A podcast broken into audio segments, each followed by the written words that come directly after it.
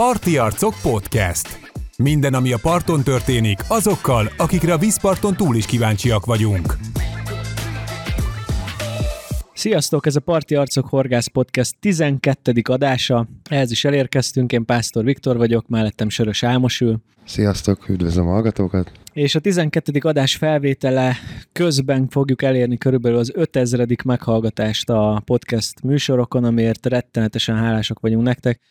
Reméljük, hogy a továbbiakban is ennyire fog tetszeni, amit csinálunk. Ha van észrevételetek az adásokkal kapcsolatban, akkor mindenképp írjatok nekünk, van e-mail címünk, az infokukacparti-arcok.hu, de megtaláltok minket a Facebookon, Instagramon, bárhol nyugodtan vegyétek fel velünk a kapcsolatot, jöhetnek visszajelzések, kritikák és javaslatok témákra. A mai adásban vissza fogunk térni egy picit a féderhorgászathoz, már rég foglalkoztunk így kifejezetten a féderezéssel, viszont egy olyan témán keresztül fogjuk a féderezést egy picit kitárgyalni, amiről eddig még nem beszéltünk, ez pedig nem más, mint a versenyhorgászat, úgyhogy egy olyan vendéget hívtunk ma a stúdióba, aki azért szakavatott a versenyhorgászatban, régóta horgászik versenykörülmények között, és azért eredményeket is ért már el. Ő nem más, mint Pechnyó Gergő, a Dovit csapatából, a Dovit kommunikációjáért és marketingért is felelős csapattag, illetve rengeteg féderes, illetve mindenféle módszeres YouTube videók készítője és szereplője, úgyhogy valószínűleg már nagyon sokan hallottátok és láttátok őt a YouTube-on. Szervusz Gergő, üdvözlünk itt a stúdióban. Én is nagyon sok szeretettel köszöntöm a hallgatókat. Köszönjük, hogy eljöttél hozzánk. Kezdjük talán ott, hogy nálad hogy kezdődött a peca? Mióta pecázol te igazából? Hát egyszer voltak a dinoszauruszok. Szóval nekem is ugyanúgy másnak gyerekkorban kezdődött, ez egy gyermekkori szenvedély volt. De nem tudom most melyik részére vagy kíváncsi arra, hogy komolyan mikor kezdtem el vele foglalkozni. Hát egyáltalán hogy kerültél a horgászat közelébe? A szerelem az már gyerekkorban kezdődött, ugyanúgy, mint bárki másnál. Aztán nekem is volt egy jó nagy kihagyás, a tínédzser évek és a fiatal évek azok nem teltek intenzív horgászattal.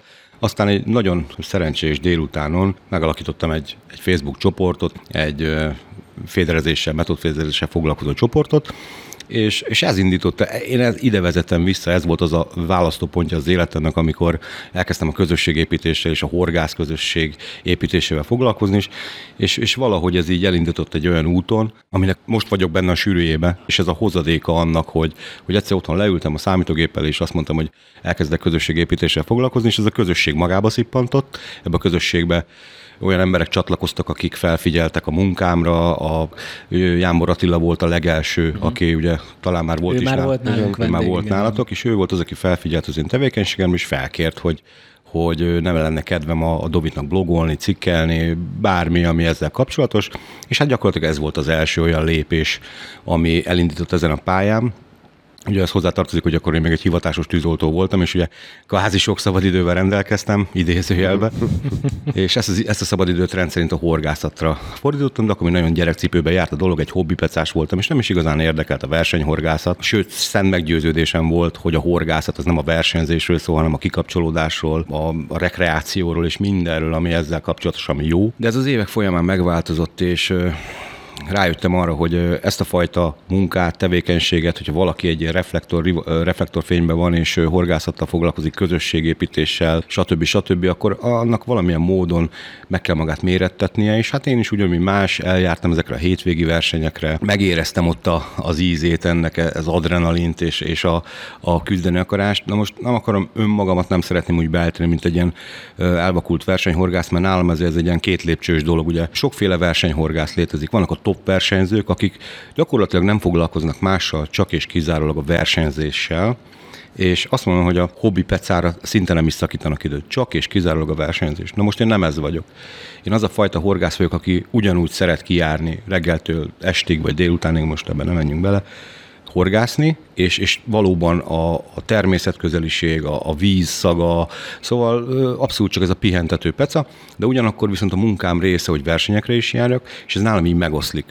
Országos bajnokságokon rendre elindulok, továbbra is járok ezekre a rossz nyelvek pörköltevő versenynek hívják.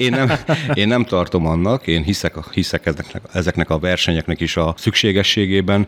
Az az igazság, hogy a saját termékeinket, főleg a jelen kor nagy divatjának, a metódféderezésnek a termékeit.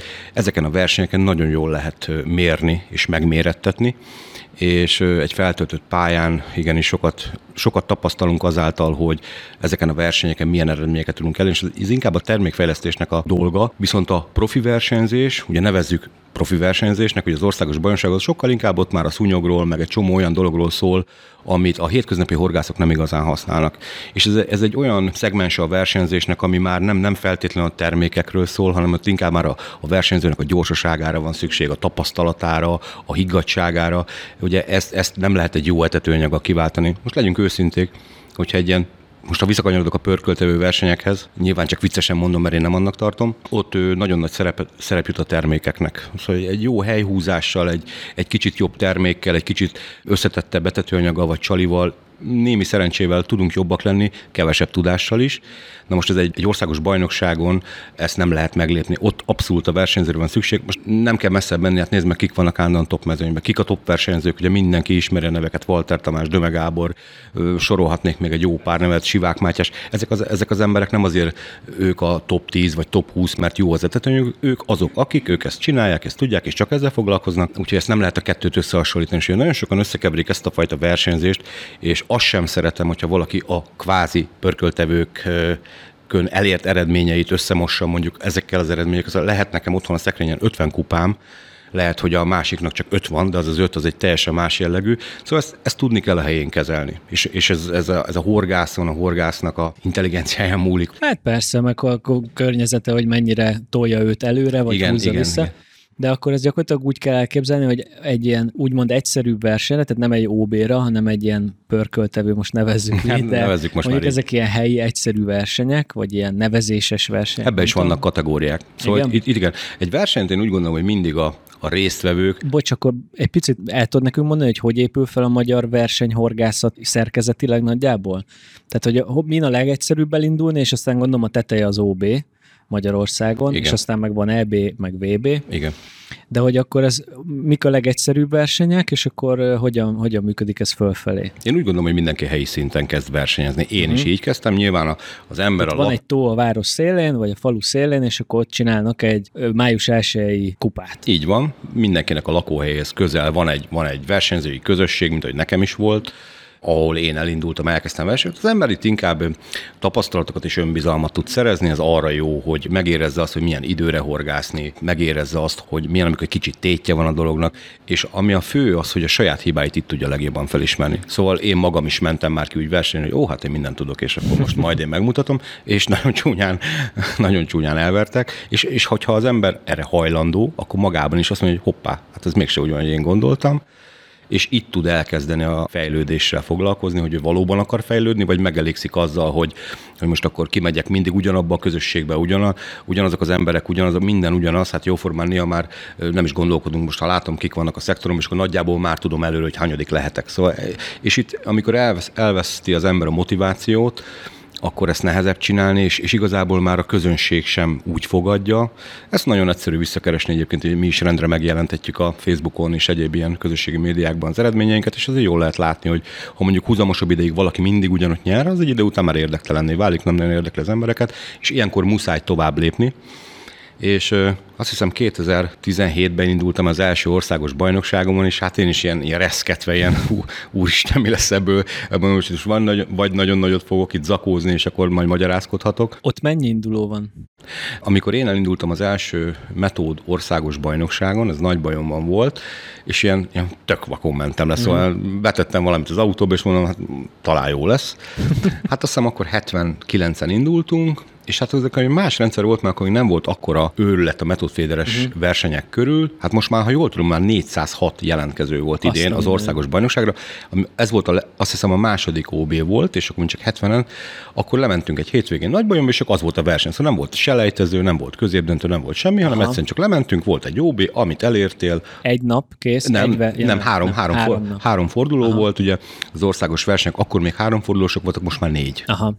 Ugye ez a több forduló így gyakorlatilag a szerencsefaktort próbálják kizárni, mert aki jó, az 4 napon keresztül is jó, és hogyha be is csúszik neki valami, azt tudja... Kompenzálhatja, igen. Na most sokan Most ezt valaki vagy tudja vállalni, vagy nem, ugye ezt nem kell mondanom, ez egy borzasztó költséges dolog. Bocs, még annyi eszembe jutott az előbb, hogy a 406 induló volt most, ha jól emlékszel, igen, hogy mi a kritérium annak, hogy valaki az OB-n elindulhasson. Nincsen kritériuma. Tehát én most kitalálom, jövőre lesz, vagy nem tudom, idén, nem tudom, bármikor, és mehetek. Bocsánat, van egy ilyen bürokratikus kritérium, hogy állami horgászjegy, versenyzői engedély, stb. A versenyzői engedély az például akkor egy ilyen valami. Azt te is kiválthatod bármikor.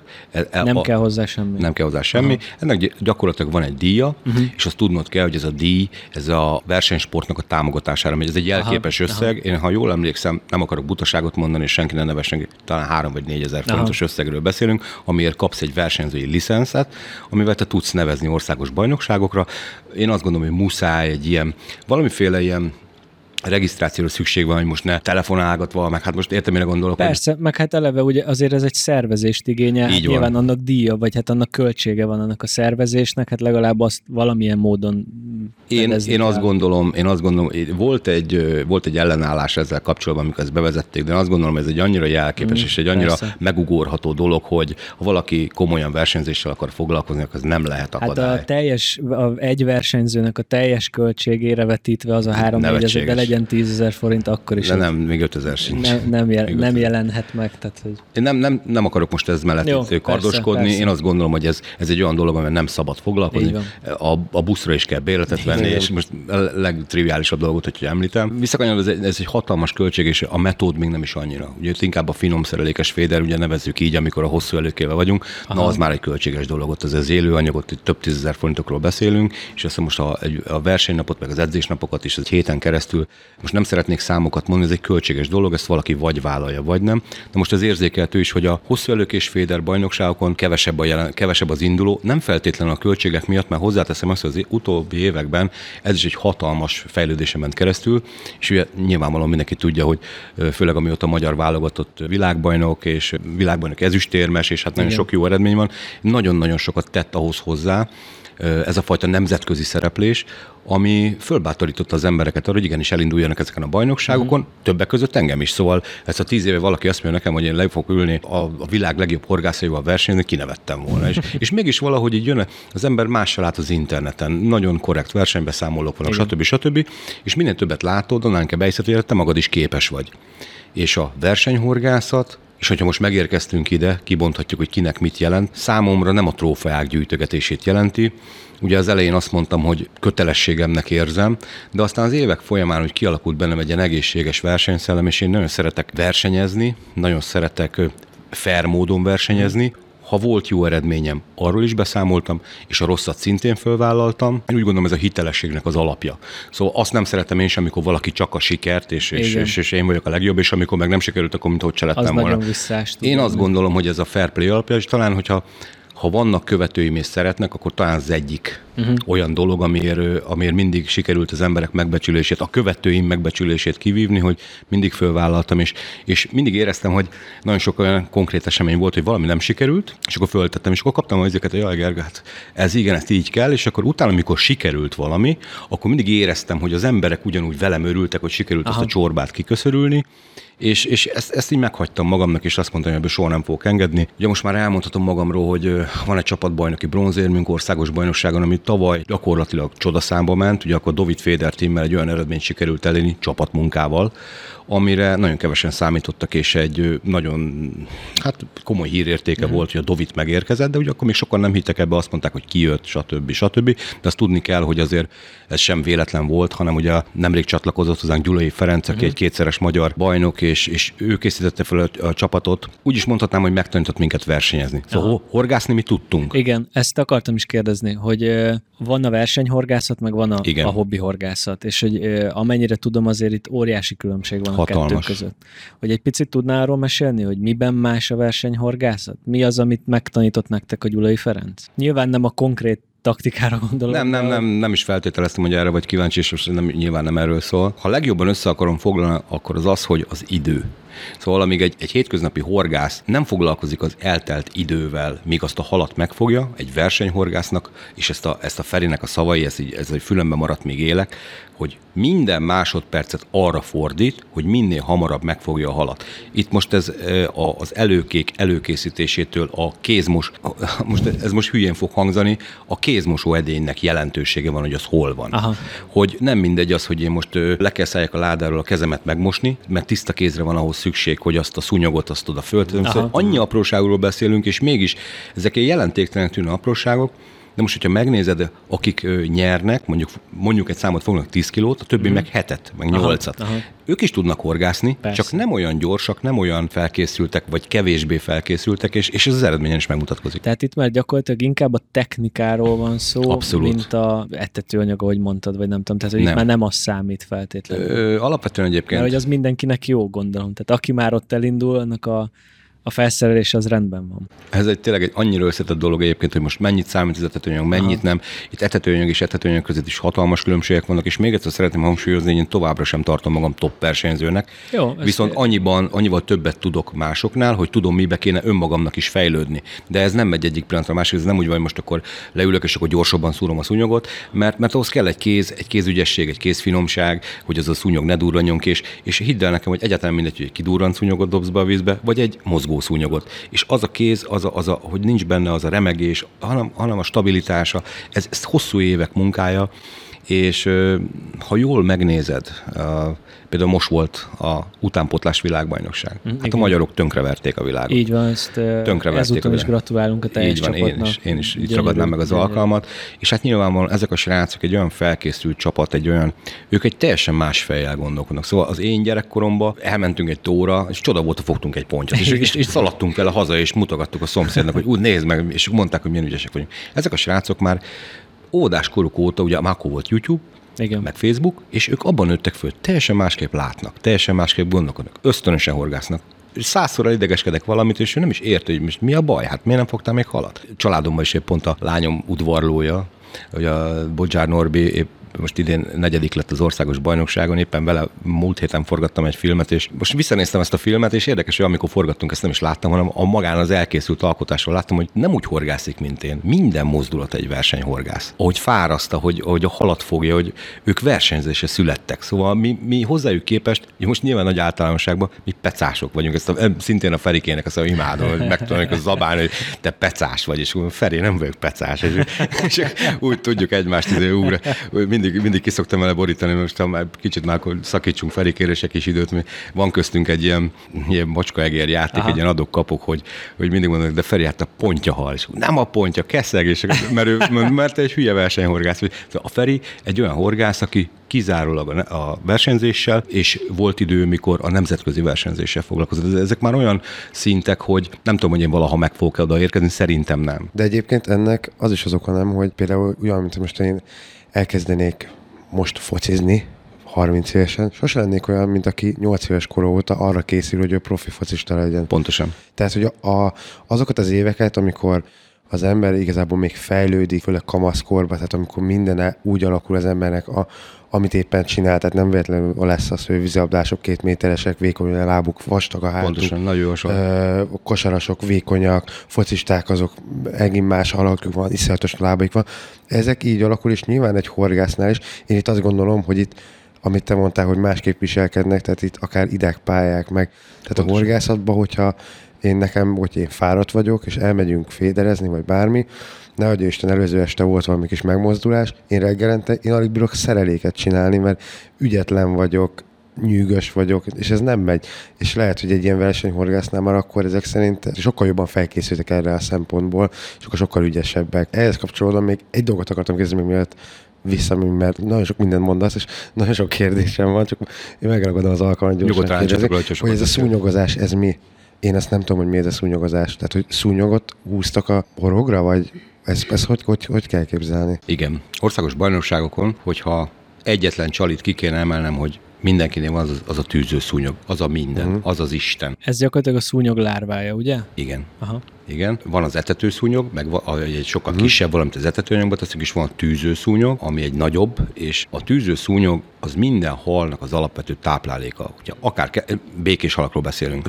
A keszeg, a kárász, ugye a minden tóba, javarészt minden tóba vagy folyóba ezek a szúnyogtelepek fellelhetők, ugye ivadékként ezen nőnek föl, ez a természetes táplálékuk is, és hogyha úgy szoktuk mondani, hogy ha már szúnyoggal nem tudunk halat van, akkor semmivel. Szóval a szúnyog az mindenki ott van, és igazából a szúnyognak a kezelésén nagyon-nagyon sok múlik egy versenyen, hogy kezeled a szúnyogot, erre különböző praktikák vannak, ezt is tanulni kell. Most Légcsapóval, meg szúnyogriasztóval. Igen. A tárolása nem mindegy, hogy ezt mennyire tartod tisztán, ugye most előbb mondtam, a kézmosás sem véletlen, nem mindegy, hogy koszos kézzel nyúlok, ezek a szúnyogok, ezek rendkívül érzékenyek, szóval a legkisebb szennyeződést elpusztulnak nagyon hamar, és nem mindegy az, hogy délután 2-kor is van még friss szúnyogom, vagy 10-kor elfogyott.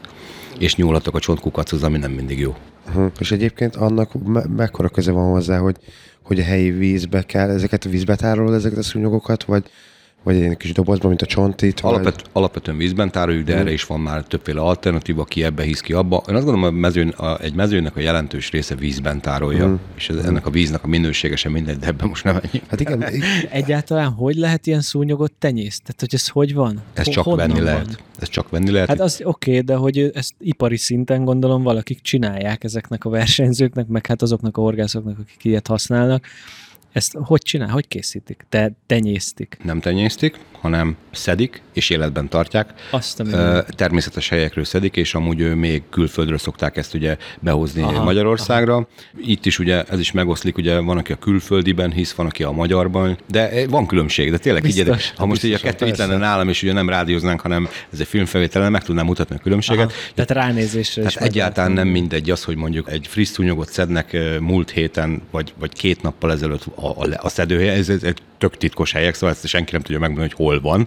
De figyelj, ezt a versenyző magának intézi? Vannak ilyen szúnyogdílerek, vagy ezt lehet venni kereskedelmi forgalomba? Hát ne, azt nem kell csúnya szavakat, nagyon kedves úr. Egyébként egy-két ember foglalkozik ezzel országos szinten. De ilyen üzleti szempontból. Igen. Vannak beszerzők, vannak kifejezetten ezzel foglalkoznak, nyilván nem ebből fognak meggazdagodni, mert ez egy olyan szezonális valami, hogy örülünk, ha valaki ezzel foglalkozik, és hát ilyenkor az öröm meg van terhelve rendesen, mert azért én szoktam látni, ezt úgy képzeljétek el egyébként, hogy van egy verseny, és akkor megérkezik ez a valaki az autójával, és akkor olyan lista alapján osztja ki, hogy ki mennyit rendelt. Azért ezt nem egyszerű koordinálni logisztikailag, hogy most kinek mennyi szúnyog kell, meg hogy én nem csinálnám, szóval. És ezeket azért életben tartani, stb. Nagyon-nagyon kényesek. És ők rendre általában leadjuk ezeket a rendeléseket egy bizonyos személynél, és akkor tudjuk azt, hogy ők rendre megjelennek a pályán X napokon, nem úgy, hogy egyszerre megveszünk az egészet, hanem így pár naponta lejön, és akkor mindig próbálunk minél frissebbet venni. És nem mindegy az, hogy mondjuk Ukrajnából, vagy nem tudom honnan hozzák ezeket, és akkor az olyan, amilyen, mert mire ott kiszedik, meg letárolják, meg eljut idáig, most nyilván nem szedik és egyből küldik mondjuk Szegedre, hanem az ott áll valahol, de amit mondjuk itt Magyarországon szednek, azt mindig érezzük a különbséget, az a frissebb, az a jobb, nagyjából ennyi. Érdekes lehet, egyszer egyébként megnézném, elmennék velük, hogy ezt hogy csinálják. Szerintem nem engednék meg, hogy ezek olyan titkos dolgok. Bekötött szemmel tudod elviszni. Egyébként nem hiszem, hogy ennek itt nem a haszonszerzés elsősorban. Nem, amúgy engem sem az érdekel, a technológia. Tehát, hogy ez nagyon egyszerű technikával szedik egyébként. Egy lepkehálót képzelj el, és az belehúzza az iszap, egy kőkemény fizikai munka, én már láttam. Ez iszapból? Igen, hogy az víz alatt az iszapból szedik, és akkor az iszapot, hát most nagyon remélem, hogy nem mondok butaságot, de szent meggyőződésem, hogy így csinálják. Van egy ilyen hosszú háló, és akkor azt belehúzzák az iszapba, amit mondtam, ez egy kőkemény fizikai munka, és azt az iszapot kimossák, és a szúnyog benne marad a hálóban, hát nem csinálnám, szóval. Hát azért az egy kőkemény fizikai munka. És főleg gondolom, nem tudom, hogy egy ilyen versenyre, ilyenkor grammokba, vagy kilóba, vagy hogy rendelitek ezt? Hát általában ugye, ilyen űrméretre. Liter, deci, megoszlik. A gilisztát az például kilóra. Ez megoszlik. De azok már ilyen tenyésztett gilisztát. Igen, általában a versenyek a dendró nevezetű giliszta érkezik. Ugye a gilisztákban is van a földi, mindenféle trágya, iszap, stb. Ez a dendró, ez egy ilyen tenyésztett giliszta, amit ugye nagyüzemileg tenyésztenek, és általában ezt használja mindenki.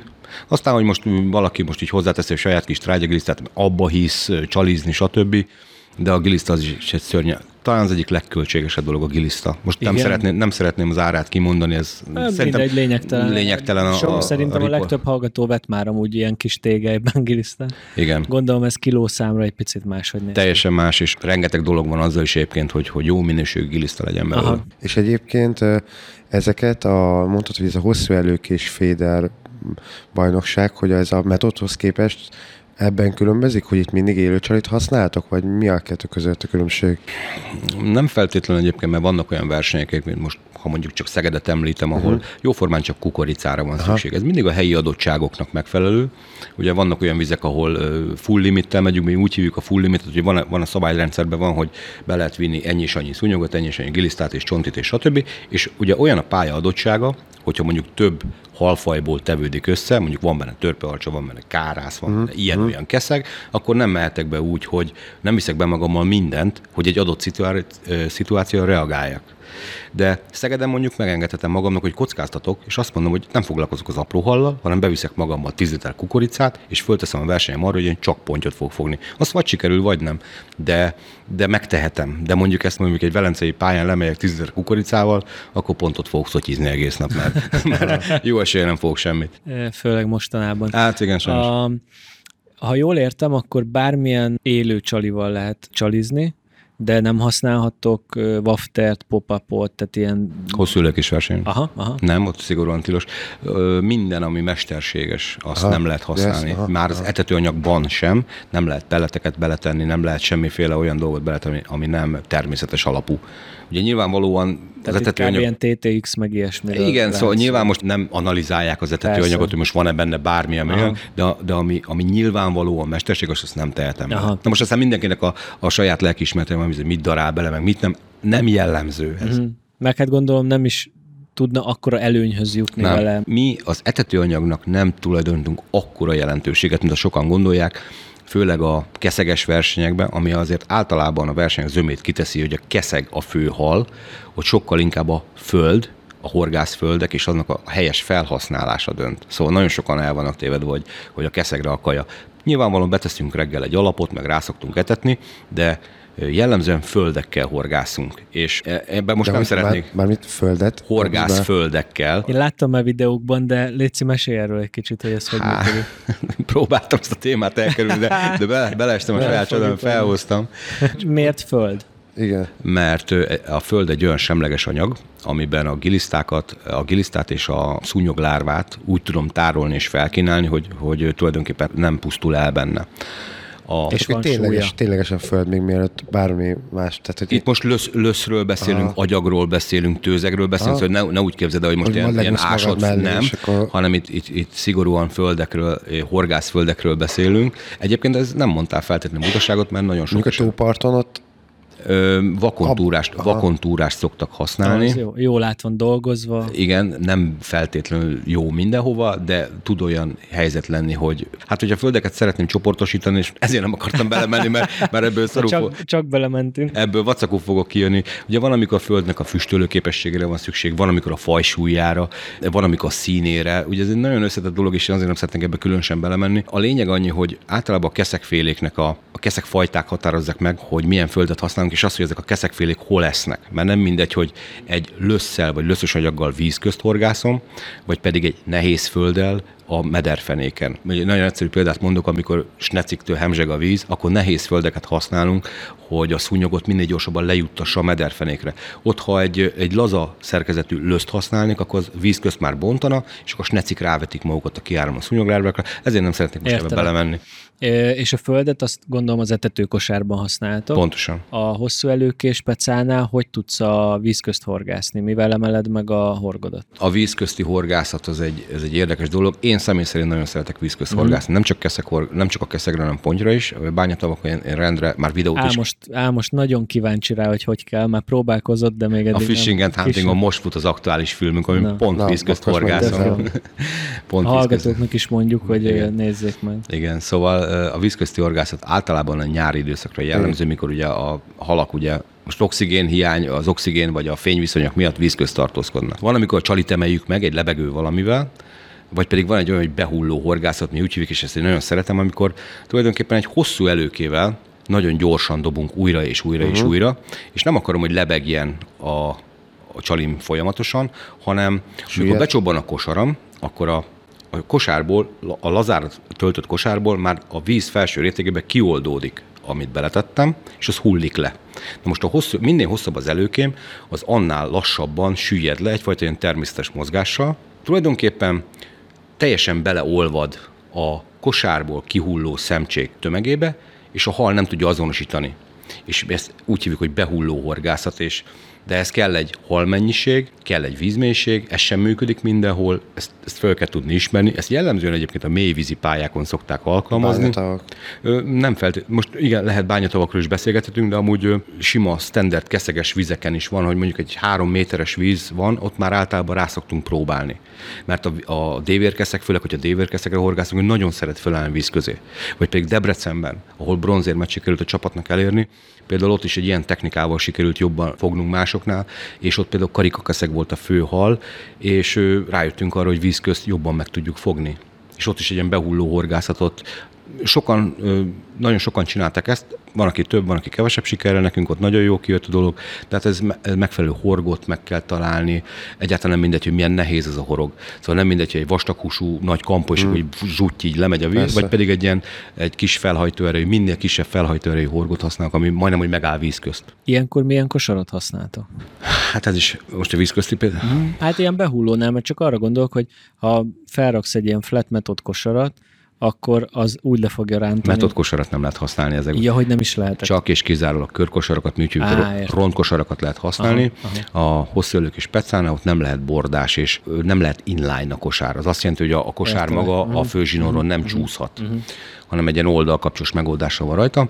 A vízközti horgászatnál azért nagyon fontos a kosárnak a lukbősége, ugye a rács szerkezete, mert egyáltalán nem mindegy az, hogy egy ritka rácsos kosárból mennyire gyorsan csapódik ki, vagy ha sűrű, akkor leviszi magába. Például amikor van ennek az ellentétje, amikor mederfenékre horgásznak, extrém esetben zárt kosarakat használnak, hogy majdnem, hogy egy ilyen cső. Aha, igen, hogy csak ki és kizárólag a mederfenéken oldódjon. Azt néztem, a gurunak van olyan, mondjuk az ilyen csonti kosár, azt hiszem, igen. Hogy mind a két végén zárt, csak egy kis ablak van rajta, gyakorlatilag ahol ki tudnak mászni kvázi a csontig, tök érdekes. De akkor értem körkosár, és akkor abból viszont ugye tudtok ti akár ilyen nagyon könnyűt, ami lassan hullik le, csak az etetőkaja, amíg benne van, addig nehéz, de aztán meg már nem húzza le a horgot olyan gyorsan. Vízközti horgászatnál egyébként a kosár súlyának nem is feltétlenül az a szerepe, hogy milyen lassan érkezik le, mert a cél az, hogy már a becsobbanás pillanatában kijöjjön belőle a kaja. Sok esetben egyébként jobb is, ha nehéz és gyorsan a kosár lemegy, és ott már nincs útba. A súlyt inkább ott a meghorgászandó távolságnál veszük figyelembe, mert nem mindegy az, hogy mondjuk ha 40 méterre horgászok víz közt, mert olyanok a pálya adottságai, oda kell a súly. De hogyha mondjuk egy 10 méteres, 15 méteres horgászatról beszélünk, akkor nyilván 20 g-ban megállunk. Szóval a vízközti horgászatnál súly inkább a meghorgászandó távolságot befolyásolja.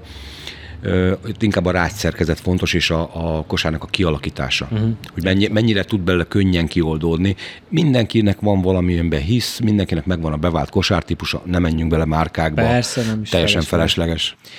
Meg hát ez már ezen a szinten nüanszokon múlik, gondolom, hogy igen. Kinek milyen taktika jön be jobban. Én ámulok, tehát hogy én totálisan most már azon gondolkozok, hogy mikor kell ezt megpróbálni. Hosszú előkézni? Hát nem hosszú előkézni, ez szúnyog. Vagy az OB-n indulni.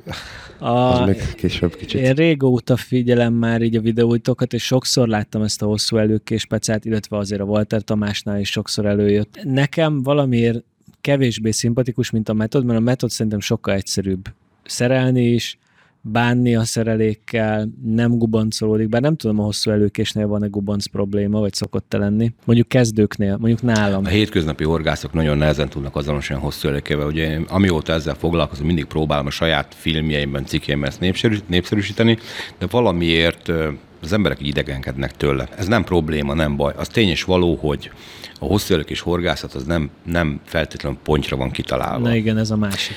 Megérkeztünk a pontyhoz. A magyar horgászoknak a 90-95% a pontyorientált, amivel nincsen semmi baj, leggyakrabban fellelhető, legjobb küzdőképességgel felvértezett hal, mindenhol megtalálható, mindenkinek megvan az a praktikája. Ezzel tudnak a horgászok azonosulni. Most ez a gubanc kérdés, én azt gondolom, hogy ha ha valaki ezt igazán akarja, akkor pont egy napig tart megtanulni, soha többet ne dobjon gubancot, és ha dobott egyet, akkor az pont fél perc alatt kibogozza, úgyhogy nem hiszem, hogy a gubanc itt feltétlenül a fő probléma. Egyszerűen egy picit eszközigényesebb, egy picit olyan más, és ha belegondolunk abba, hogy a horgászok, ugye most képzelj egy horgászt a vízparton. Miért megy le horgászni? Hát leüljön nyugodtan és pecázzon. És szerintem ez teljesen rendben van. Aki úgy érzi, hogy hosszú élőkővel akar foglalkozni, mint ahogy én is elkezdtem, az vágjon bele az interneten, most már rádióba is, bárhol talál olyan információt, hogy pikpak fölkészíti magát. Szóval már én is szerencsés helyzetben voltam, mert tulajdonképpen a YouTube-on és a Facebookon annyi információ volt, hogyha valaki ezt komolyan akarja csinálni, egyszerűen magába szívja pár hét alatt. Megveszi, most bárkit már ráírhatok a világ legjobb horgászaira, előbb-utóbb fog majd válaszolni, szóval ez egy akkora dolog, ezzel sajnos nagyon sokan nem tudnak élni. Egyébként nagyon sok méltatlanságot látok ezzel kapcsolatban az interneten, amiben bennem van egy ilyen visszásság az internettel kapcsolatban, mert én mindig megadtam a tiszteletet azoknak a horgászoknak, akik már valamit letettek az asztalra, és a mai napig megadom nekik a tiszteletet, és nagyon sok esetben látok olyan vállalhatatlan kijelentéseket, stb. Nekem nem tetszik, én próbálok ezekben nem belefolyni, mert ugye mindenki maga dönti el, hogy hogyan kommunikál, de az, hogy tulajdonképpen van ma már egy olyan lehetőség, hogy én a legjobbaktól megtudhatok tulajdonképpen bármit, én szerintem ezzel tudni kéne élni. És hát a filmekben Abszolút. Is.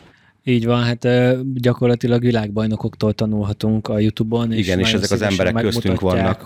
Hogy ők hogyan horgásznak. Nyilván nem a világbajnokság nyerő taktikáját fogják elmondani, de még adott esetben azt is. De ez nem elvárható.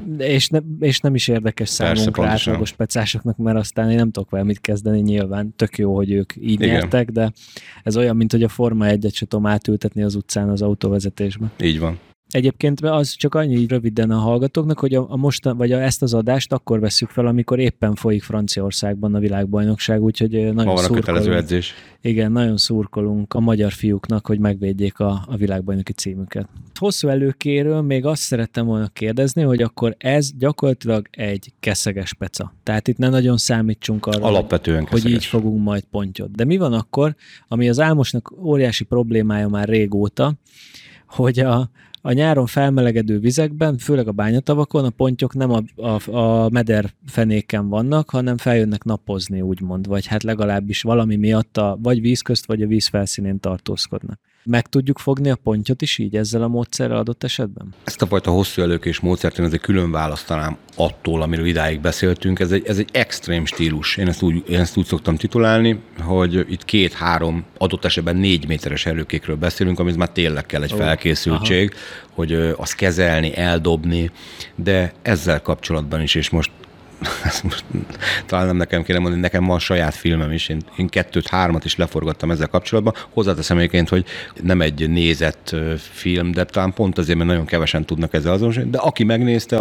az biztos, hogy talált benne hasznos információt, ezzel kevesen próbálkoznak vele, de ez egy szélsőséges horgászat is, szóval mégis úgy gondolom, hogy egy annyira hatékony módszer, hogy kevés ilyet tudok. Ugye az imént említettem ezt a Fishing and Huntingos forgatást, és pont Jámbor Attilával közösen forgattuk, és így mondtam neki az elején, hogy gyere Attila, gyere metodolzz, én meg vízközt fogok horgászni, és akkor nagyjából majd fogunk halat, és akkor kész. Akkor kimentünk, elkezdtük a forgatást, és még a stáb is meglepődött, hogy ennyi halat így, hogy hát úgy képzeld el, hogy bedobom a kosarat, és ideális esetben nem tud letenni a botot, kivett a kezemből, és ez a módszer, ez egy olyan módszer, ami tulajdonképpen bárhol, bármilyen bányatövi körülmények között tud működni. Nem kell hozzá más, csak megmérni a pontos vízmélységet, és annak megfelelően egy hosszú előkét megkötni, és a megfelelő technikával, a megfelelő etetőanyaggal megetetni a vizet.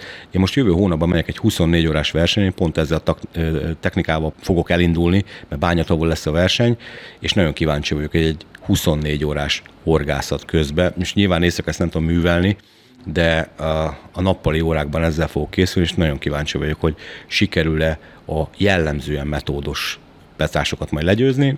Meglátjuk. Ez egy pontyos verseny lesz? Igen, a bányatavon általában pontyok vannak, nagyon kevés olyan bányatavot ismerek, ahol nem a pontya főhal, aha. És a bányatavak még arról is híresek, hogy nagyon könnyű, idézőjelben nagyon könnyű csoportosítani a pontyokat, mert ugye vagy a part közelébe fogom őket közvetlenül, jellemzően szokták csinálni nagyon sokan, vagy pedig vízközt, ahogy én. De itt a vízközti horgászatot se 50 méterre képzeld el, ez konkrétan 15 méterre. Aha, szóval aha. kell egy dobástávolság, hogy ez a hosszú előke ki tudjon terülni. Aha. Ha túl közelre dobod, akkor általában az összegabajodik, és ez a 2 méter azért az elég csúnya műsort tudod csinálni. De hihetetlenül fogós módszer, és én azt gondolom, és azt szoktam mondani, hogy ha valaki már unja a metódot, és valami új kihívást keres, akkor vagy akár a saját kis sztenderdtaván próbálkozom hosszú előkével, egy új lendületet kapjon saját horgászata, vagy pedig keresem fel egy bányatavat, és akkor egy ilyen 2 méteres előkével hihetetlen élmény. Szóval egy olyan sikerélményt ad az embernek, hogy azt mondja, hogy ez most izgalmas volt, ez jó volt. Nem az a, biztos veled is volt már, hogy kimentés, akkor hogy kim voltál, de olyan, hát jó, megfogtam a 80. pontjat, és akkor már menjünk haza. Igen, mert nincs kihívás benne. Ezen nem is olyan régen ezen gondolkodtam amúgy, igen, hogy elmennék féderezni, de hát megint ugyanaz fog történni, mint eddig, ugyanazt fogom csinálni, ugyanúgy. Most nekem egy ilyen agymenésem van, hogy a dobótechnikámat szeretném valahogy javítani, mert abban még nagyon sokat tudnék fejlődni. Igen, mert nincsen olyan óriási kihívás. Nyilván sokkal inkább az izgat, hogy ilyen vadvizem. Tehát akár a Dunán, akár a Tiszán, akár kisebb folyókon, holtágakon, ahol mondjuk Álmos is volt a Nagyfokin, ott megpróbálni a metodozást, mert azért az teljesen más, mint egy ilyen bányatavon, de tök mindegy, egy agyon telepített tavon. Azért az teljesen más. Ide kapcsolódik, ahogy elkezdtünk, a beszélgetést elkezdtük, hogy kinek mit jelent a horgászat. Szóval van, akinek azt jelenti, hogy ne kelljen otthon lenni, van, akinek azt jelenti, hogy új kihívásokat keressen, és van, aki megelégszik az, hogy megfogja ezt a 2 pontot, és akkor elmegyek haza. Ebben nem kell értelmet keresni. Így van, ez pont az egyik vendégünk, az Iván mondta, hogy sokféle horgász van, és mindenki mást keres benne, és azt tiszteletben is kell tartani, mindenkinek a saját célját kell megtalálni. Nekem nyilván az, hogy ne legyek otthon. Én imádom, tényleg. Amúgy én szeretem megfogni a nagy halat. Bennem van, hogy szeretek rekordot dönteni, nagy halat fogni, ezért szoktunk boilizni néha, de most már hiányzik a féder. Most már hiányzik az, hogy kicsit ilyen ütemesebben, nem csak az, hogy benn van 2 órát, és akkor majd lesz valami, tudod, hanem hogy valami történjen. Megnézem ezt a hosszú előkézést, majd még egy jó pár videódat megnézem, hogy megtanuljam, hogy kell egyáltalán kötni. Aztán meglátjuk. Nyilván itt is gondolom azért a finom szerelék fontos, tehát ilyen 18-as főzsinór, dobóelőke, nem tudom. Itt nincs dobóelőke, ugye? Most melyikről beszélünk? A hosszú előkéről gondolok. A bányatavi hosszú előkéről? Ja, igen, mondjuk. Ja. Én arra vagyok kíváncsi. Jó, akkor arról. Nem kell hozzá. Sőt, én azt gondolom, hogy dobóelőkét én már egyre inkább kezdem elhagyni. Nekem is volt, hogy tele volt minden botom dobóelőkével, és minél többet horgászol rájössz arra, hogy nem feltétlenül van rá szükség. Olykor azokat a szerelékeket újra kell kötni, és a jelenkorban egy 20-as zsinór annyit tud, mint régen egy 35-ös. Szóval... Én bevallom férfiasan, soha az életemben nem használtam még dobóelőkét, csak mindig látom a filmekben, most nyilván nem feltétlenül a tiédben, de mondjuk pont tegnap néztem egyet a tigrismagyaróval, pontyoztával, ahol, na mindegy, már nem emlékszem a címére, de majd ezt berakjuk a leírásba, ott fonott dobóelőkét használta, tökleveles peca volt. A tökleveles. Igen, az a töklevél az, ami megkívánta. Ja. Igen. Ez a Pósatavon volt egy 24 órás peca, na az egy olyan kihívás volt számomra egyébként pont, hogy tök vakon mentem le oda, ilyen fél információkkal, és úgy voltam vele, hogy most nézzük meg, hogy tudok-e ott halat fogni, és azt el is mondtam film elején, hogy itt most az, hogy most vagy fogok, vagy nem fogok, és megbeszéltük ott a Dominikkal, akivel forgattuk, hogy ha egyet fogok, azt is fölvállaljuk, mert van ilyen. Persze. Szóval most lemész egy ilyen, majdnem, hogy vadvízi rengetegbe, és simán benne van, hogy nem fogsz egy halat se. Igen, vagy megtép, vagy bármi. De most visszatérve erre a dobóelőkére, tud rá szükség lenni, hogyha mondjuk távolra horgászom, főleg versenyeken, 70-80 méter fölé nincs az az zsinór, ami azt a 5 percenkénti lendületes dobást kibírja. És sajnos, és én azért mondom, hogy sajnos, az Isten nehogy megkövezzenek, mert aztán leszedik róla meg a keresztüzet is, én nem értek egyet a fonott zsinórnak a tiltásával. Ez is nagyon megosztja a horgásztársadalmat, és főleg a vízkezelőket, a tógazdákat. Van, aki engedi, van, aki nem. Én megértem egyébként, hogy miért nem engedik meg sokan, de mégis azt gondolom, hogy eltelt x idő, mióta betiltották ezeket a zsinórokat, és a vizek zömén nem lehet már használni, és nem lettek szebbek a halak. Nem lettek szebbek, hanem, és azt gondolom, hogy aki eddig is tudott vigyázni a halakra, az ezután is fog, és ugye mondhatom a fordítottját is, aki nem, az pedig ezután se fog. Én nem mondom, hogy nincsenek szélsőséges esetek, hogy valóban elszakad, és akkor ugye mindig azt szokták mondani, hogy bevágja magát a fába, és akkor persze ezt megértem, mindig vannak szélsőséges esetek, de alapvetően én szerintem többet ártunk a víznek azzal, hogy mivel nincsenek fonott dobelőkék, és rendre hallom a vízparton az elpattant zsinórokat igen. dobás közben, azok a szerelékek mind a vízben végzik. Egyrészt ugye a víznek a szennyezettségét, másrészt ugyanolyan eséllyel a hal azt felveszi és vonszolja magába, úgyhogy belemehetünk ebbe. Én azt gondolom, inkább a horgász kultúrán kéne fejleszteni, és azt gondolom, hogy itt ha valamit nem tudnak szabályozni, akkor betiltják. Igen, ez jellemzően. Igen, és én azt gondolom, hogy alapvetően a kultúrán kéne változtatni, és ehhez nyilvánvalóan ez egy hosszú távú dolog, hogy a filmek, a publikációknak, akár ennek a rádióműsornak is, de bármit kiemelhetek. Az lenne a cél, hogy a horgászkultúrát azt növeljék, és akkor nem lesz szükség ilyen tiltásokra, hogy szokjunk már le ezekről a rozsdáshorgókról, meg ez a hatszem... Igen, meg a szégyenfal a tavaknál, amikor ki vannak akasztva, tudod, a szerelékek, és olyan elképesztő dolgokat lehet látni, hogy nem is hiszed el, hogy kinek fordult meg a fejében egyáltalán. Én bízom benne, hogy egyszer megérkezünk ide. Ja, én is azt gondolom, ez nyilván tényleg, ahogy mondtad, ez egy hosszú távú folyamat, de te is, mi is, és még nagyon sok 100 vagy 1000 ember Magyarországon azon dolgozik, hogy ez ne így legyen, és nagyon jó példaképek vannak fiatalok számára, akiket említettél, hogy feltörekvő akár versenyhorgászok, vagy csak hobbipecások. Nagyon sok jó példa van most már előttük, és azért az a generáció már kezd kikopni remélhetőleg, aki még a rendszerváltás előtti horgászkultúrában nevelkedett. De ez egy hosszú folyamat, az biztos. Egyébként alapvetően én például nagyapámon láttam azt, hogy ők például sokkal nehezebben hisznek már abba, hogy egy 20-as monofil zsinórral meg tudsz fogni egy 15 kilós pontyot. Mert ő, amikor volt 30-as monofilja, a 10 kilós eltépte neki. És ő, tehát neki nagyon sok rossz tapasztalata van. Én például szerencsés helyzetben vagyok, mert én már akkor kezdtem el pecázni, amikor ezek a cuccok már jók voltak, és nem kellett azon gondolkozni, hogy hú, most a bot az el fog törni. Igen. Tehát, nem fog, miért törne el? Tehát... Egy picit még visszacsatolva arra, amit Gergő mondott a fonott versus monofilról, hogy egy 30 vagy 35-ös monofillal ugyanúgy meg lehet tépni egy halat persze. simán, mint egy fonottal. Szóval, hogy gyakorlatilag nincs igazából nagy különbség, mert olyan szinten lehet erőltetni, láttam már vízparton úgy kivenni halat, hogy így nem hittem el. Leginkább hallgatóknak címezném, hogy a method feeder bottal vagy félig csúszóra szerelt szerelékkel nem kell úgy bevágni, mint egy úszós készségnél, amikor 3 méter zsinór tekereg a víz felszínén. Nem olyan régen néztem egy Facebook videót, és ott láttam egy nagyon furcsa dolgot. Ugye method feedernél jellemzően önakasztós a szerelék, tehát gyakorlatilag csak meg kell emelned a botot. És egy akkora bevágást, hogy valószínűleg nem lett meg a hal. Tehát azt már nem mozogta ki, vagy nem nyúlta ki a monofil sem. Úgyhogy ez egy ilyen jó tanács, hogy nem kell 3 métert hátraugrani a bottal a kezedben, elég, hogy csak egy picit megemeled, és aztán kifárasztod a halat. Egy kicsit most tovább szaladtunk, de én most direkt nem szóltam hozzá, mert én még szeretnék reflektálni az elber a húshorgász, meg zsinór, stb. Dologra. Nekem erről van egy konkrét álláspontom, és én nem szeretem, mikor alapvetően ezek az emberek meg vannak bélyegezve. Én egy ilyen típusú ember vagyok, én ilyen befogadó vagyok, és beszélni kell mindenről, és nem kell elítélni, meg gyűlölködni, nem is nektek szól ez, hanem hogy általában a jelenségnek, és én azt gondolom, hogy ezek a jellemzően idős emberek, ők így szocializálódtak. Igen. Nem volt internet, nem volt minta, nekik a fogás az egy táplálék volt, az egy zsákmány volt, ők így nőttek föl, így élték le az életüket, nincs ezzel semmi probléma. Azt gondolom, hogy én is, hogyha halat kívánok, kimegyek, megfogom, csak nem mindegy, hogy honnan és mekkorát viszek haza. Pont. Szóval szocializáció ide vagy oda, a kapitális halat, amikor vonszolom a Dunából föl, arra nincs magyarázat. Igen. Azt tudni kell mindenkinek, kortól, nemtől függetlenül, hogy annak a halnak a vízben a helye. Csűrhetjük, csavarhatjuk, ezt soha nem fogom megmásítani magamban. Az, hogy most valaki elviszi a kilós, 2 kilós pontyokat, lelke rajta, vigye haza. Persze. Hogyne, és ráadásul ugye a szabályozás is így szól, tehát, hogy nincs ezzel semmi baj. Isten ments, hogy bárkit megbélyegezzünk azért, mert hazaviszi azt a halat, amit elkészít, ami a szabályok szerint hazavihető. Pontosan. Ezzel semmi baj nincsen.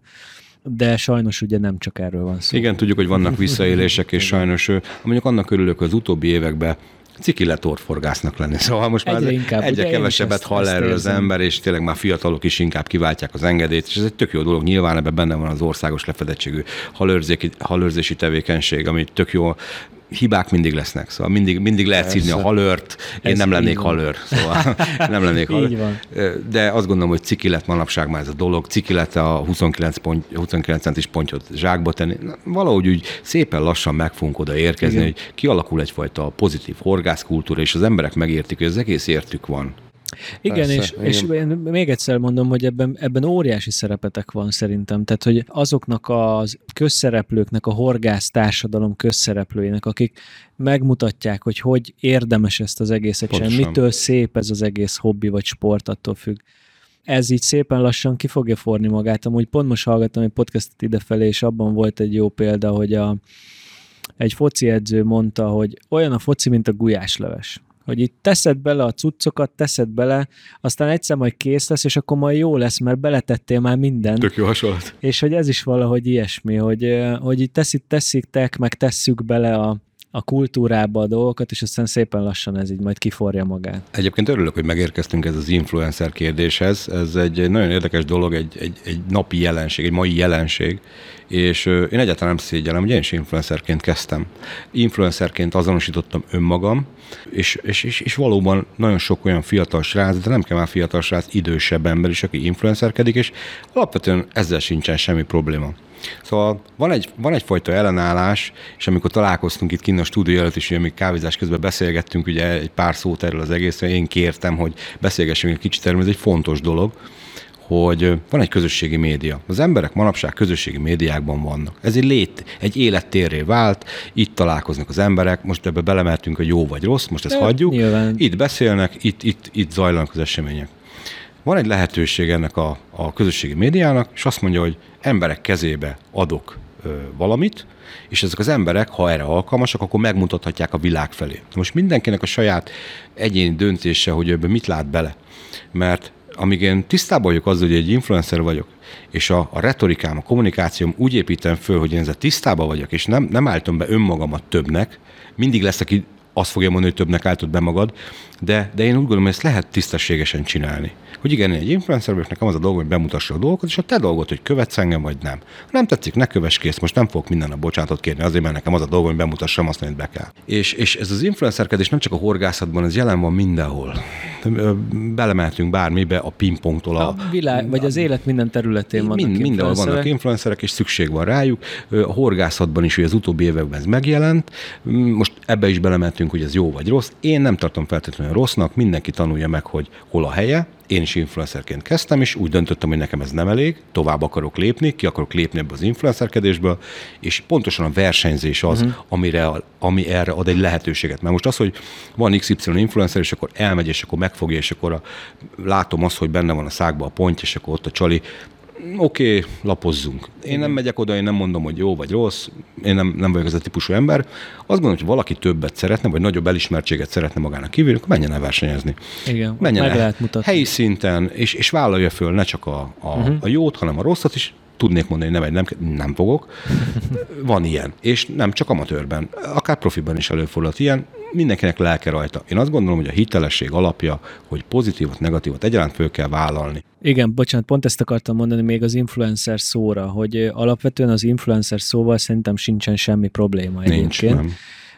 Azzal van a probléma, hogy a mai világban már nagyon sok hiteltelen influencer van, nem a horgászatban, ott még nem nagyon láttam, lehet, hogy én vagyok kevéssé olvasott, de az élet más területein látok nagyon sok olyan fiatal vagy középkorú influencert, őket már talán inkább celebnek lehetne nevezni a mai világban, akik annyira hiteltelenek, hogy a hét első felében a fehérre mondják, hogy ez a tuti szín, a második felében meg a feketére, tehát gyakorlatilag a totál ellentétét reklámozzák napról napra. Mert rosszul kommunikálnak. Igen. Hiteltelenné válnak. Tehát innentől kezdve nem tudsz te elhinni neki semmit, mert ha valamiről és az ellenkezőjéről is azt mondod, hogy ez a legjobb a világon, akkor azt fogod mondani, hogy te csak a pénzért csinálod. Az ember szembe tud menni önmagával. Velem is megesett már. Előfordul, de hogy folyamatosan az azért... Igen, értem, mire gondolsz, és azt gondolom, hogy ez is a kommunikáció múlik, mert nekem is van, hogy egyik nap a piros megy, a másik nap a fekete, de soha nem azt mondom, hogy jól, ez a jó, hanem igen, ma erre volt szükség. Bár én azért erre is próbálok kínosan ügyelni, hogy azért ha most követed az én Facebook oldalamat, én kínos ügyelek, hogy ne legyen ilyen tömény marketing. Szóval én nem akarom minden nap elhitetni az emberekkel, hogy ezt vedd meg, ez a jó, hanem inkább egyfajta ilyen interaktív módon nyomon követhetik, hogy én mit csinálok. Például az, hogy ma itt vagyok. Ez ma le fog menni a Facebook oldalon, és nem azért, mert én egy ilyen magamutogató ember vagyok, hanem úgy érzem, hogy az az én sztorimba benne van. Aha, és ezt engem több mint 6000 ember követ, és úgy gondolom, hogy amikor délután fölmegy a Facebookra, akkor már Gergő most volt egy rád, és akkor ez neki egy jó dolog látni, de ugyanúgy föltettem, amikor elmentem nyaralni, de nem azért, mert nem vagyok magamutogató, hanem egyszerűen akik követnek, a visszajelzések alapján tetszik nekik az, hogy többet mutatok magamból, és nem mindig az, hogy most gyere, vedd meg a csalit. Mert szerintem, aki ezt csinálja, egy idő után annyira unalmassá válik, hogy... Igen, csak egy termék végül is. És a saját oldalát így nem tudja, igen, növelni, és hogy az ember ugye és látja... az ember mindig arra kíváncsi, tudod, a követők mindig egy picit akarnak még belőled kapni, még egy kis... Hát belőlem kapnak, hát nekem vannak néha olyan agymenéseim, hogy nekiállok ott moralizálni, akkor földobok egy kérdést. Én nagyon szeretek beszélgetni. Aha. Én nagyon szeretek beszélgetni az emberekkel, és én valóban odafigyelek rájuk. Szóval én nem csak úgy nyomok egy lájkot, én tényleg elolvasom, hogy mit írt, és megpróbálok abból hosszú távon következtetéseket levonni, akár saját magammal szemben. Hát nekem is volt olyan, hogy föltettem valamit, és akkor utána jöttem, hogy ez egy butaság volt, ezt nem kellett volna, és akkor magamba szálltam, és azt mondtam, hogy ez nem tetszik az embereknek, és akkor visszavettem, de ez is egy hosszú távú folyamat. Ugye erről is beszélgettünk, hogy nekem is van rossz napom. Rosszul reagálok valamire. Rengeteg olyan dolog van, amit az ember már visszacsinálna, de már nem tudja, és akkor... Igen, meg tévedhetetlen ember nincs. Aki azt gondolja magáról, hogy tévedhetetlen, ott gondolkodjon egy picit magán, mert az nagyon nagy baj. Elég, hogyha visszanézem egy pár régebbi filmet, úristen, olyan szívesen törölnék egy-kettőt, de nincs ezzel gond, mert ezt az utat végig kell járni, és az ember ezt hajlandó belátni, igen, akkor nincs ezzel az égvilágon semmi és baj. Ez a szép szerintem. A Kis Gabi volt itt nálunk vendég a harmadik adásban, ő olimpiai bajnok vízilabdázónk egyébként, és kérdeztük tőle, hogy mégis tök hülye kérdés, de mégis melyik érem a legfényesebb számára, és akkor mondta, hogy hát nyilván mindenki azt várja, hogy az olimpiai érem, meg hát persze azért az a legkülönlegesebb, de olyan jó volt hallani, hogy mondta, hogy de tudod, nem is az érem vagy nem az, amikor azt megnyertük, hanem amikor eszembe jut az, hogy én milyen úton jutottam el odáig, hogy a végén megnyertem ezt az érmet, hogy az az érték számára, és szerintem ez tök jó, vagy így passzol ide, amit mondtál, hogy az a rengeteg videó, amiből már lehet, hogy most már ki is törölnél egy-kettőt, de hát az út, az mind a tiéd. Úgy jutottál idáig, és majd ezentúl is így fogsz eljutni a jövőben a céljaidig, ami szerintem tök jó így. Egyébként pont ide tartozik az is, hogy pont tegnap beszélgettem a Norbival, lányom udvarlójával, így erről az egész pályafutásos diról, és hát előtt egy hatalmas fényes jövő áll, remélem.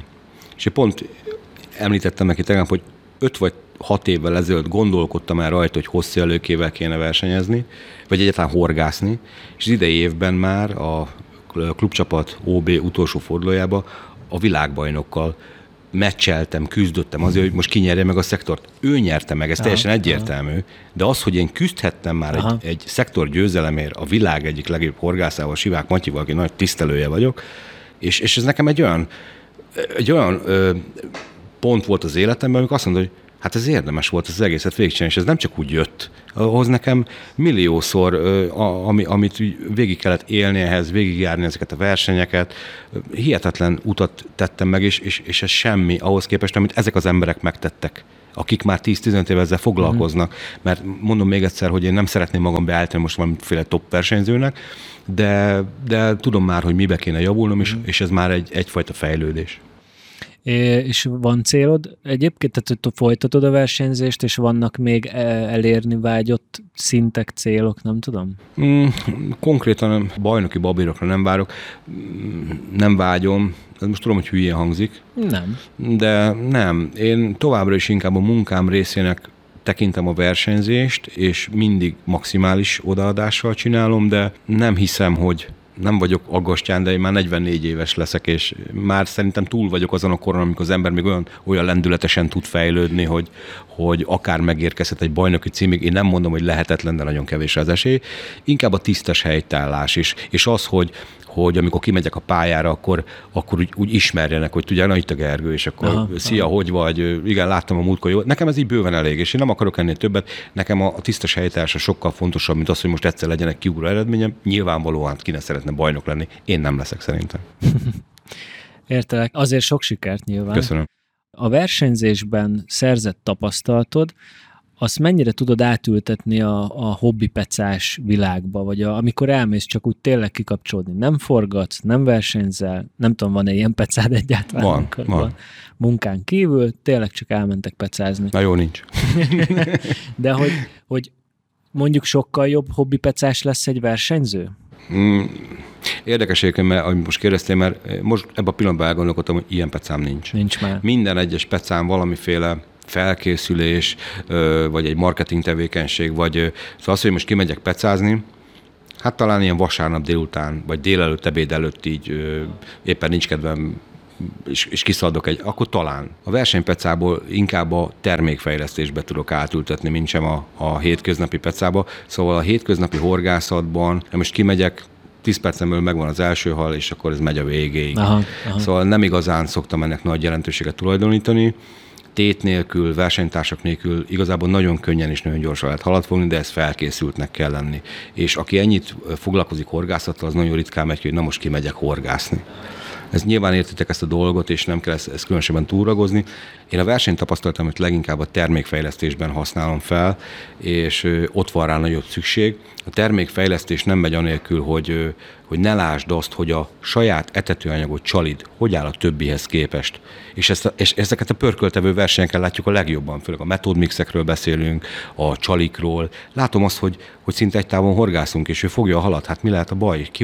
Kihúzom, és akkor látom, hogy a kosárban benne van a kaja. Ez nem jó, ezen valamit változtatni kell, és ehhez kell a versenyzés. Azt most elmegyek egyedül, és a tavon fogom a halat, abban nincs információ. Aha. Semmiképpen nincs információ, mert nincsenek vetélytársak. Most erről eszembe jutott egy dolog, hogy érdemesnek tartod azt, hogy hobbipecások elmenjenek ilyen pörköltevő versenyekre? Hát ha van bennük valamiféle kihívásvágy, vagy akkor igen. A tanulás miatt kérdezem, tehát hogy meg tudsz ott te tanulni, el tudsz lesni dolgokat, amit persze. Utána majd, amikor a haverokkal elmész, hogy jól meg tudod mutatni, na figyelj, haver, így kell pecázni, nem úgy, ahogy te. Nyilvánvalóan ez több verseny kell, és nagyon nem mindegy az, hogy kik versenyeznek mellette. Most erre tudnék konkrét példát mondani, számtalanszor megesett már velem, hogy hát főleg az utóbbi időkben, hogy mondjuk kimegyek Törökbányt egy versenyre, és akkor azt látom, hogy így megérkezek a helyre, és hát tudják, hogy ott általában jól szoktam szerepelni, ismerem a vizet, nincs ebbe több, és látom a fiatalabb vagy a tapasztalatlanabb szomszédom, hogy úgy nem is az, hogy rettek, csak úgy látszik, hú, ez most itt van mellettem, és hú, hát pont nekem kellett, és akkor mindig így próbálom oldani a feszültséget, és oda meg, hogy figyelj, hát hidd el nekem, hogy még jobb is így neked, mert igazából, ha azt látod, hogy valaki sokkal jobb nálad, és elkezded figyelni, akkor az a te horgászatodnak is jót pontosan fog tenni. Hát én is így tudtam fejlődni, hát én is kimentem a legelső ilyen Moby Dick-es vagy préris verseny, és ott kezdtem el fejlődni, amikor láttam azt, hogy én sehol se vagyok. És azt most vagy elfogadod, és elkezded figyelni a másikat, vagy pedig ilyen szemellenzővel horgász, és azt mondod, hogy én megmaradok ezen a szinten. Rengeteg olyat tanultam Hoffman Feritől, Zsitnyán Tamástól, hogy nem voltam rest, és nem szégyeltem oda menni a meccs végén, kicsit ott körbeparoláztam, gyere, ígyunk egy kávét, de ez a módja. Szóval ez nem lehet berúgni az ajtót, hanem ezek az emberekkel összebarátkoztam, megadtam nekik a tiszteletet, és ők szépen lassan bevontak ebbe az egészbe, és mindig volt valami kis információmorzsa, ami hozzásegített ahhoz, hogy későbbiekben én jobb legyek. És megérkeztem oda, hogy ezekkel az emberekkel, akiktől valamit én tanultam, végül már ellenfélnek vagy vetétásnak tekintettek, és nagy csatákat vívtunk, és én imádom ezeket a csatákat. Ezek az emberekkel fair módon lehetett versenyezni. Nagyon fontosnak tartom azt, hogy gratuláljunk egymásnak. Ez a versenyzés része. Én, amikor egy versenyen vagyok, akár én nyerem a szektort, akár más. Ha más nyeri, oda megyek, az első között gratulálok neki. Én azt gondolom, hogy ez a fair play alapja. Hát én is ezt gondolom, de ez egyébként tök jól látszik a küzdősportokban. Most volt ugye az olimpia, és néztem itt birkózást, meg karatét, meg nem tudom, és annyira jó látni azt, hogy a nagyon nagy ellenfelek meg küzdenek egymással testest ellen, és a végén oda mennek és lepacsiznak, mert hát ez csak egy sport, tehát hogy ez nem vérre megy.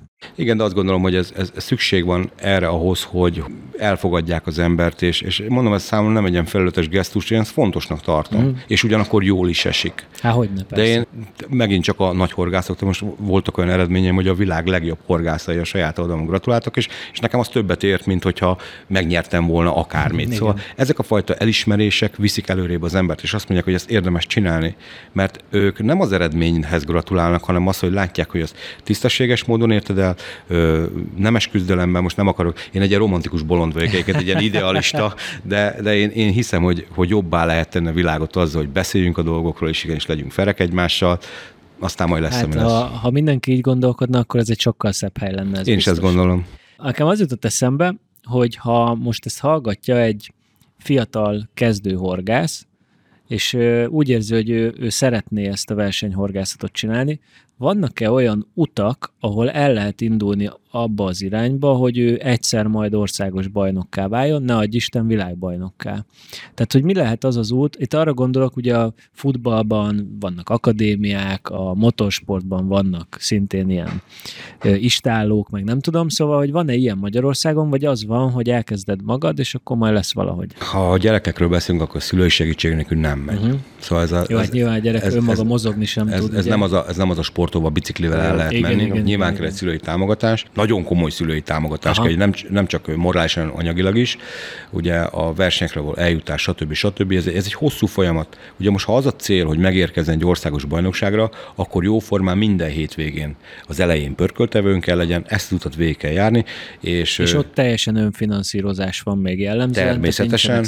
Nem. A szponzorok azok mindig az eredmény után érkeznek, amivel nincsen semmi baj. Így van. Egyébként hozzáteszem azt, hogy minket is rendszeresen megkeresnek, mármint a Dovit Fishinget, hogy ő tesztelne, meg ő versenyezne, és akkor hát nem tudok neki más mondani, mint hogy hát nyilvánvalóan a cégnek is szüksége van egy referenciára. Most bárki így becsönget, és na, szponzoráljatok. Elég sok teszthorgászotok lenne szerintem, hogy igen, de egyébként most nálunk is előfordult az, hogy ugye valaki megkapta a bizalmat, és akkor egy idő után nem tudott vele élni. Szóval nagyon sokan vannak, akik úgy gondolják, hogy hó, hát ez egy tündérmes, hát ingyen kapom a csalit, de hidd el nekem, hogy hamarabb megunod, mint gondolnád, mert hamar rájössz arra, hogy a második, harmadik csomag után már csak a munka van vele. Szóval amikor már elmúlt annak a varázsa, hogy kint a dobozt és az tele van, és akkor már valamit írni kéne. Írni kell, fényképezni kell, falat kell fogni, már megint ki kell menni. Igen, és nagyon sokan több föladják, nem csinálják, azt mondják, hogy nem akarom tovább csinálni, szóval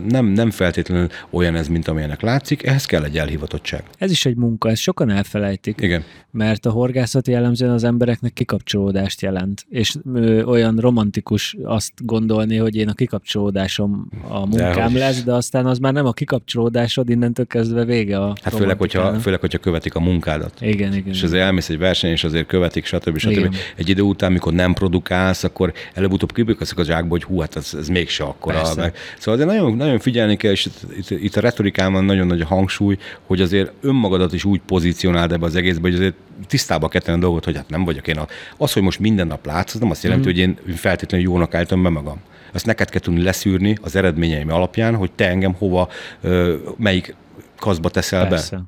Persze, igen.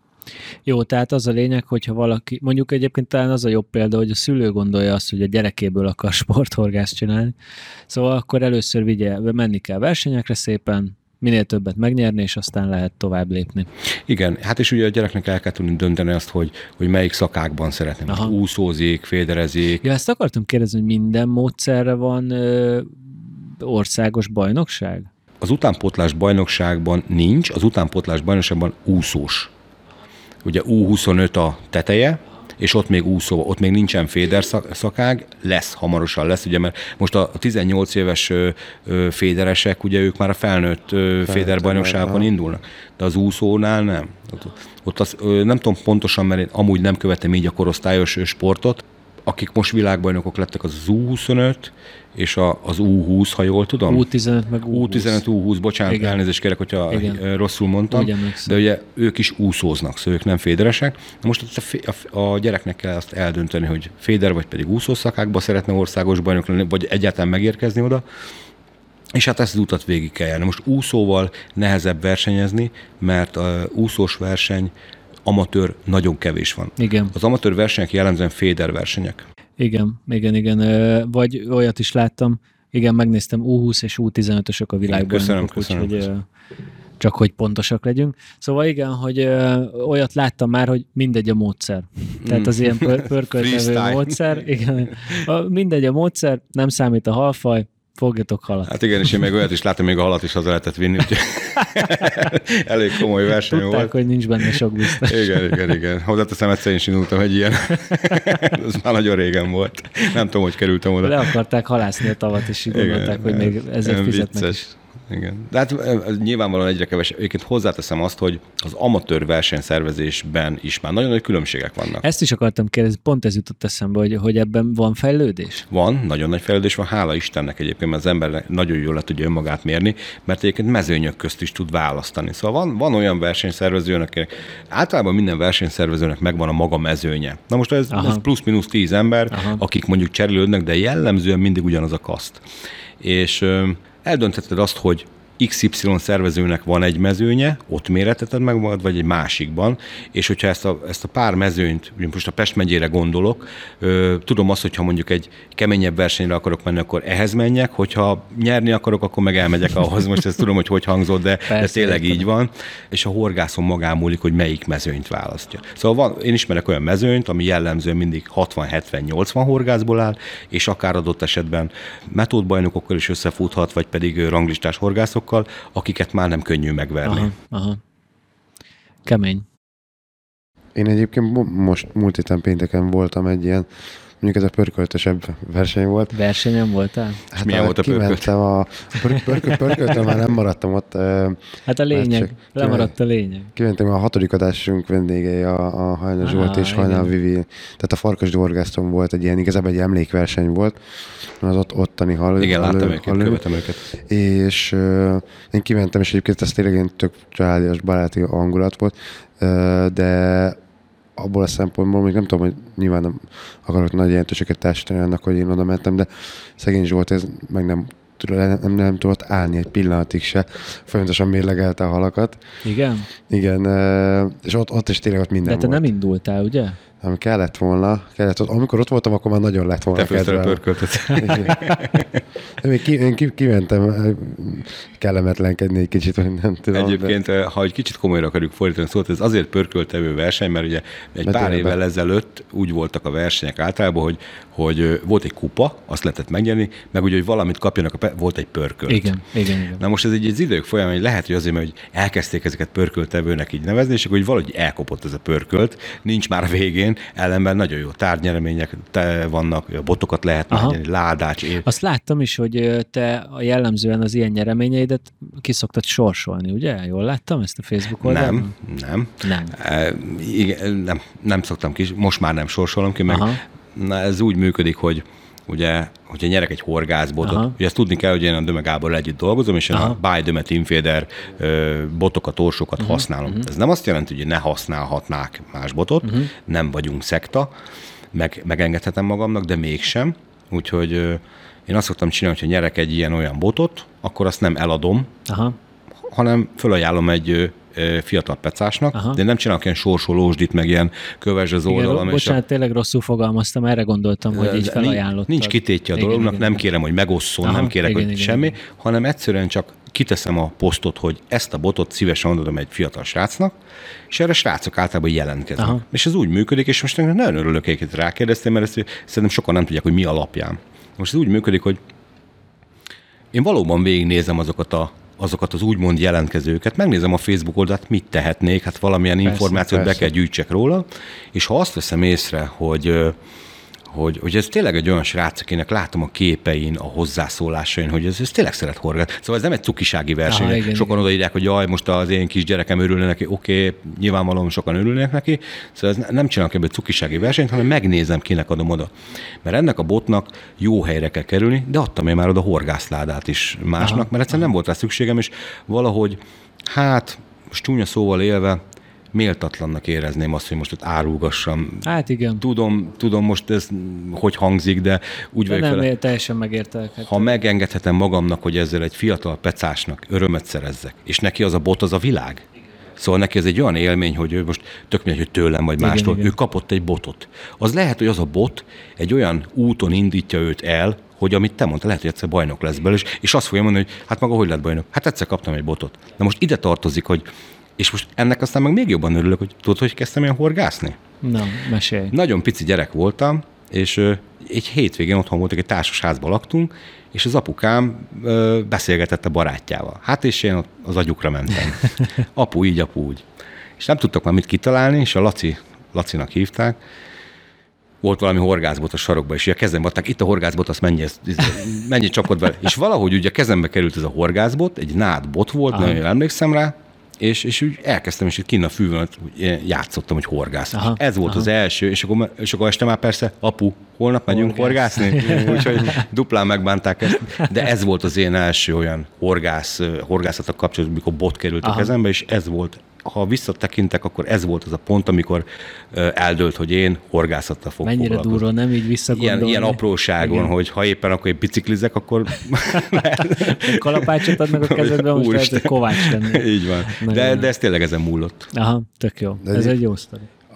Az Iván is ezt mesélte, hogy neki is van egy botja, amit 30 évvel ezelőtt az édesapja rendelt, és akkor indult a Walter Tamásnak a Walter Landja, és onnan rendelte interneten, és maga Walter Tamás vitte ki, és mondta, hogy ez a bot, ez ki van rakva mindenhol, és tehát, hogy ő neki ez egy... Sőt, tehát mondta, hogy szeretné egyszer majd aláíratni a Tamással, mert hogy ez neki a gyereké, hogy ezt maga Tamás vitte ki. Hát akkor nyilván ő egy kis vállalkozó volt. Hát igen, akkor még nyilván előtekerte a kormány. Meg egy versenyhorgász, és így indulnak a dolgok. Hát szerintem ez szép dolog. És a gyereknek konkrétan élete szóló élményt ad. De nem csak az egyébként. Hát én 2 évvel ezelőtt nyertem egy horgászládát, amin a Csillag Lászlónak van az aláírása. Ugye már aláírtan nyertem meg aha, ezt a ládát, aha, és én nekem van egy ilyen fétisem, hogy tök dzsú az egész láda, de a Laci aláírása az ott mindig körbe van takarítva. Én nagyon tisztelem a Lacitéket, egy tüneménynek tartom egy papíron, és gyakorlatban is a világ legjobb horgász, ugye tudjuk, hogy a világranglista első helyezettje volt tavaly. Ha jól tudom, most regére nem mondok túl nagy butaságot, de így van, ez kint volt a Walterék oldalán is. És a Laci egy olyan megnyugtató, egy tündéri jelenség, hogy én imádom. Szóval a vízparton is mindig, amikor valami nem megy, például Szegeden is, a Walter kupán, hogy valamit nem jött össze, és annyira meg tudja nyugtatni az embert, a személyisége, az a közvetlenség, és ha én még egyszer születnék, akkor olyan szeretnék lenni, mint ő. Ez szép. A Walter kupa is hosszú előkés, matyér? Igen, hát a Walter Tomiék nem rendeznek metódos aha, versenyeket, ők csak és kizárólag úszós és vagy féderversenyeket aha, rendeznek, aha, ami hosszú előkés, és mindig a nemzetközi versenyszabályzatnak megfelelően. A hosszú, tehát ezek szerint a VB is hosszú előkés. Igen. És ezek szerint a nagyobb presztízsel rendelkező verseny a hosszú előkés. Bocsánat, hogy szabadba vágtam, az idei évtől már metód világbajnokság is lesz, ami most fog, azt hiszem jövő hónapban lesz a maconkai víztározon. Magyarország rendezi az első féder világbajnokságot, ami hatalmas megtiszteltetés. Szuper. Na, arról majd biztosan fogunk egy kicsit metódfédervilágban beszélgetni. Igen, voltam ma a Conkán egyébként. Mikor voltál te Maconkán? Hát jöttem az a nagy üsnyomról, és ott az úton, ott tök jó motoros utak vannak, és akkor mindig ott Maconkán. Hát Maconka egyébként mindig úgy néz ki, bármikor arra meg mit alatt verseny lenne. A gát alatt autók, fent emberek ülnek, ernyő alatt minden volt benne, zseniális az a hely. Tehát ott nem lehet úgy elmenni, hogy ne álljen tele a gát. Én úgy tudom egyébként, hogy azon kevés víz egyike, ahol a Magyarországon található összes halfaj megtalálható a víztározóban. Remélem, hogy jól tudom. Wow. Nem, ott konkrétan minden van. Tehát, hogy a Fishindából tudjuk, hogy ott tényleg tehát no, akár nagy szompó, de igen, tényleg mindent, tehát a koi pontyoktól kezdve az összes, majdnem az összes féle tok, vagy ami őshonos itthon az... Igen, az őshonos alakról beszél. Ah, igen, mert még fejlődött. Én annyit hallottam már a maconkáról, annyi ismerősöm volt már ott, annyi filmet, YouTube videót láttam róla, az életemben nem voltam még ott. Én sem. De sem? De bakancslistás hely. Hogy egyszer el kéne oda mennünk. De egyébként Kámos, nincsen messze, mert az egy órálatot. Tudom, mellette már mentem el kocsival. Mondjuk eddig jutottam én is. Igen, de hogy ott lehet féderezni, lehet bojlizni, ott lehet sátrazni, amit majd ugye egyszer kipróbálunk. Majd féderezünk inkább. Sok mindent lehet ott csinálni, nincs messze, és valahogy még soha nem tudtam oda eljutni, nem tudom miért. Ja, és hát ugye a magyarországi egyik legkiemeltebb verseny. Tó, hát nem véletlenül viszik oda metódtérre világbajnokságot. Ugye volt már ott országos metódbajnokság, ott volt a legelső megrendezve, és most múlt héten a Féder országos bajnokság döntőjét. Bocsánat, metódféder. Elnézést, csak itt egy kicsit már összevégít. A mikrofon mögött azért más visszaemlékezni erre, mint otthon. De van ott pergető bajnokság is, maconkán. Úgyhogy gyakorlatilag tényleg egy ilyen univerzális tó, tele van valószínűleg hallal, tehát hogy... Hát ez egy tórendszer, egy jó, ugye, jó, van egy nagy víztározó, és vannak ehhez kapcsolódó kisebb tavak, ugye más funkcionalitással. Van ott most már, ugye tudjuk, van egy például a versenytóról, most a metódóbi döntőt megrendezték, én nem is tudtam erről, mert nyilvánvalóan nem tájékozódom ezzel a hellyel kapcsolatban. Igen. Én is csak úgy képzeltem, hogy van az a nagy víztározó, aztán kész. És sokan így vannak vele az országban. Hát de több része van, igen, tehát hogy megvannak. Ez egy komplex hely. Még a média kupának is adott helyszínt. Pontosan. Sőt, nem is olyan régen. Vagy nem is olyan régen, igen. Úgyhogy jó az a maconka, majd a hallgatóknak mondom, hogy akinek van élménye onnan, nyugodtan tolja ott a Facebook csoportunkba. Kíváncsiak vagyunk, hogy milyen hely pontosan. Biztos sokarat lehet fogni. Mint mindenhol. Igen. Jó, hát lassan a műsor idejének a végéhez érünk. Nagyon szépen köszönjük, hogy ellátogattál hozzánk, Gergő. Rengeteg érdekes információt tudtunk meg a versenyhorgászatról is, meg a féderhorgászatról is. Újabb és újabb féder módszereket tanulunk itt a műsor folyamán, és a hallgatók is. Köszönjük szépen, neked nagyon sok sikert kívánunk egyrészt a versenysportban is, másrészt pedig az életed többi területén, főleg a horgászatban, a YouTube-on, a Dovittal kapcsolatban. Úgyhogy hajrá! A hallgatóknak pedig köszönjük, hogy meghallgatták ezt az adást, reméljük, hogy tetszett, ha így van, akkor értékeljenek minket a podcast platformokon, írjatok nekünk az e-mail címünkre, a Facebook csatornánkon, vagy bárhol máshol, ahol megtaláltok minket, és hajrá, mindenki menjen, próbálja ki a hosszú előkés féderezést, aztán meséljetek el, hogy ment, és menjetek sokat horgászni, még mindig nyár van. Sziasztok! Sziasztok! Sziasztok! Ez volt a Parti-Arcok Podcast Pásztor Viktorral és Sörös Álmossal. További tartalmakért és epizódokért csatlakozz a zárt Facebook csoportunkhoz. Keresd minket Spotify-on, az Apple és Google Podcast appokban, Soundcloud-on és a Fishindán. 2 hét múlva újabb epizóddal jelentkezünk.